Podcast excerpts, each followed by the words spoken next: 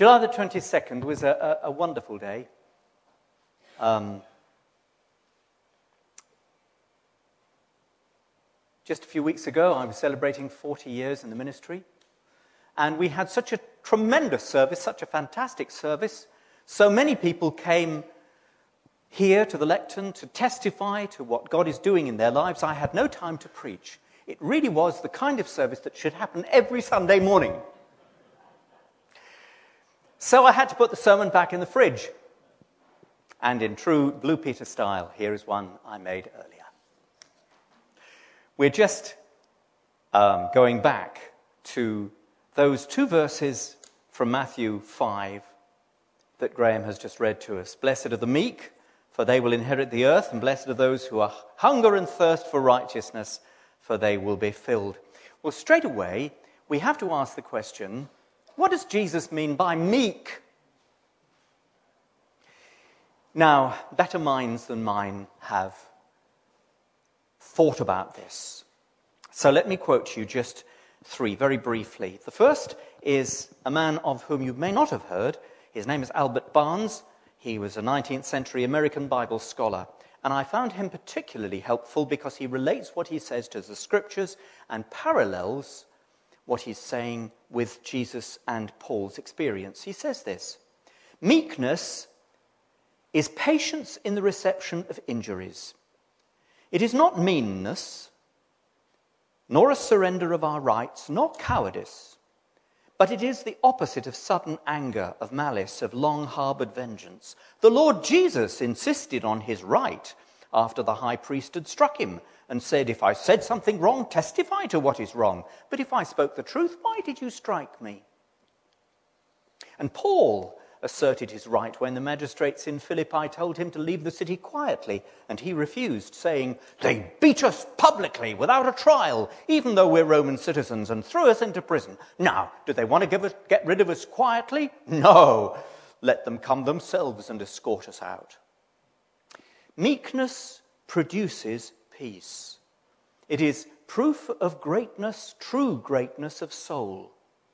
It comes from a heart too great to be moved by little insults. It looks upon those who offer them with pity. He that is constantly ruffled, that suffers every little insult or injury to throw him off his guard and raise a storm of passion within, is at the mercy of every mortal that chooses to disturb him. As Isaiah the prophet says, he is like the tossing sea which cannot rest, whose waters cast up mud and mire. and meekness is the opposite of that.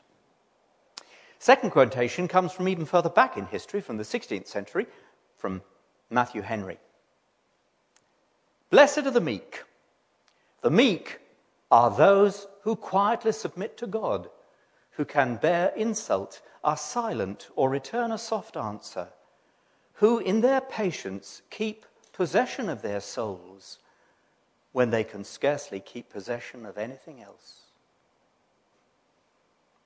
And the third quotation comes from William Barclay. Now, I don't usually quote William Barclay, but I will on this occasion because his translation of Matthew 5 5 is absolutely peerless. He says this Oh, the bliss of those whose strength is in their gentleness. They shall have the earth for their possession. It's a lovely idea, isn't it? That gentleness and meekness are what Jesus is talking about. So, in what sense do the gentle, do the meek inherit the earth? St. Augustine has a useful thought here. He says, Wicked men may delight themselves in the abundance of cattle and riches, but the meek man delights himself in the abundance of peace. What he possesses, he possesses with inward serenity and peace. You see, I don't think Jesus was talking about material things when he said that the meek will inherit the earth. Um, you will know, I expect, because you read the newspapers and you watch the television, that a couple in Haverhill in Suffolk have won the Euro Millions lottery, 148 million pounds. It's the kind of sum you get in the budget, isn't it? You know, you think that George Osborne or someone is going to stand and talk about 148 million pounds. Now, what are those dear folk going to inherit? What are they going to experience? Well, please God, they, they will experience some measure of peace and joy and satisfaction. But I believe that they're going to inherit a tremendous amount of heartache as well. Well, we just have to leave them with God. But Jesus isn't talking about that. No, he isn't talking about that.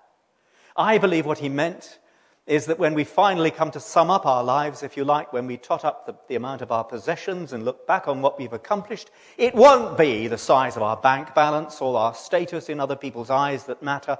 Instead, it will be the extent to which we have been a blessing to others. After all, what does possession mean?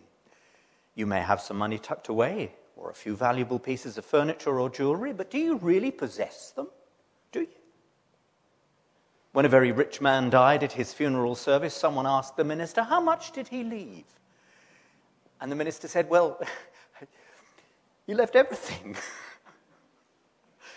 whatever we possess, whatever we possess, we are only stewards. When we die, we'll be possessed by someone else. As we grow older, dear friends, what should make us happy deep down in our hearts is not the figure on the bank statement, but the assurance that we're valued by family, by friends, by fellow believers, and most of all, by the Son of God who loved us and gave himself for us. And the knowledge of that is worth more than anything earthly riches could ever provide. Okay, we come to the second beatitude. Blessed are those who hunger and thirst for righteousness, for they will be filled. Now, not very many of us here will ever have known what it really means to be hungry. Oh, yes, I know that economic times are hard and getting harder. Witness the need for the food bank here in Haywards Heath. But thank God we don't yet see people starving on the streets. Even so, people do starve in other parts of the world, and by now, our consciences should have been awakened to their need because we've been bombarded by this terrible truth for decades now.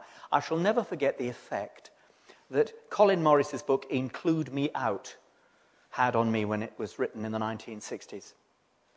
He'd been a missionary in what was then Rhodesia and one day had heard the report of a young African man who had been found dead at the roadside and at the, the post mortem. All that was found in his stomach was a ball of grass and the chewed remains of the top of a ballpoint pen. And that moved Colin Morris to write this incredibly angry little book. really, the title, Include Me Out, was only half a quotation, half of what he wanted to say. What he really wanted to say is if that's what our concern for the poor really means, then include me out. I don't want anything to do with it. Now, Jesus was talking about spiritual things, and that beatitude, blessed are those who hunger and thirst after righteousness, for they will be filled, has a spiritual dimension. Yes, it does, and we're going to come on to that in just a moment. But we cannot spiritualize everything. We cannot spiritualize everything. Do you remember the words that Jesus said in Matthew as they're recorded in Matthew chapter 25? And these words challenge me every time I read them, and please God, they will challenge you. Lord, when did we see you hungry or thirsty, or a stranger, or needing clothes, or sick, or in prison, and not help you? And he will reply, I tell you the truth, whatever you did not do for one of these, the least, you did not do for me. Many people in this church give generously to Tearfund and other organizations which are seeking actively to meet people's material need. I don't want to bear down on anyone. But I know too that these words about hungering and thirsting after righteousness, although they have a spiritual meaning, and we'll come on to that just in a second, they also have a practical, material sense. And we cannot ignore that and call ourselves Christians. Because one day, one day, we will stand before the judgment seat of Christ. And he will say, How many times did you read that parable in Matthew chapter 25? And what does it mean to you? Okay. Let's think about the spiritual dimension to Jesus' words. Another person I've quoted uh, many times was Alexander Whyte, a Scottish minister in the early years of the 19th century. He had a very keen sense of his own unworthiness, and one day, as he stood greeting the congregation after a service, a kind lady thanked him profusely for the sermon. It's the kind of thing lovely people like you are always doing. Maybe a bit crackers, but anyway, that's what you do. Anyway, she thanked him for the sermon, and he grasped her hand and he said, Madam, if, I, if you could look into my heart, you'd spit in my face. In other words, if you really knew my spiritual state, state, you wouldn't give me compliments on a Sunday morning. Now, that wasn't the response she was expecting, but it shows how far he felt he was from God, how aware he was of the corruption in his soul. All the same, he was a godly man, used remarkably to bring people to Christ. He was conscious of his own need of forgiveness, and he longed to live a holy life. In other words, he hungered and thirsted after righteousness. Now, you may not share the depth of his conviction of sin, but I hope, please God, you're not satisfied with where you are in relation to God, where you stand. Please God, I hope you want to make progress. Speaking for myself, I know I'm very much a work in progress. But you see, we have that wonderful verse, don't we? that Graham read to us from Philippians chapter 1. Let me take it from verse 3. I thank my God every time I remember you. In all my prayers for all of you, I always pray with joy because of your partnership in the gospel from the first time until now. Being confident of this, that he who began a good work in you will carry it on to completion until the day of Christ Jesus. Yes, He will.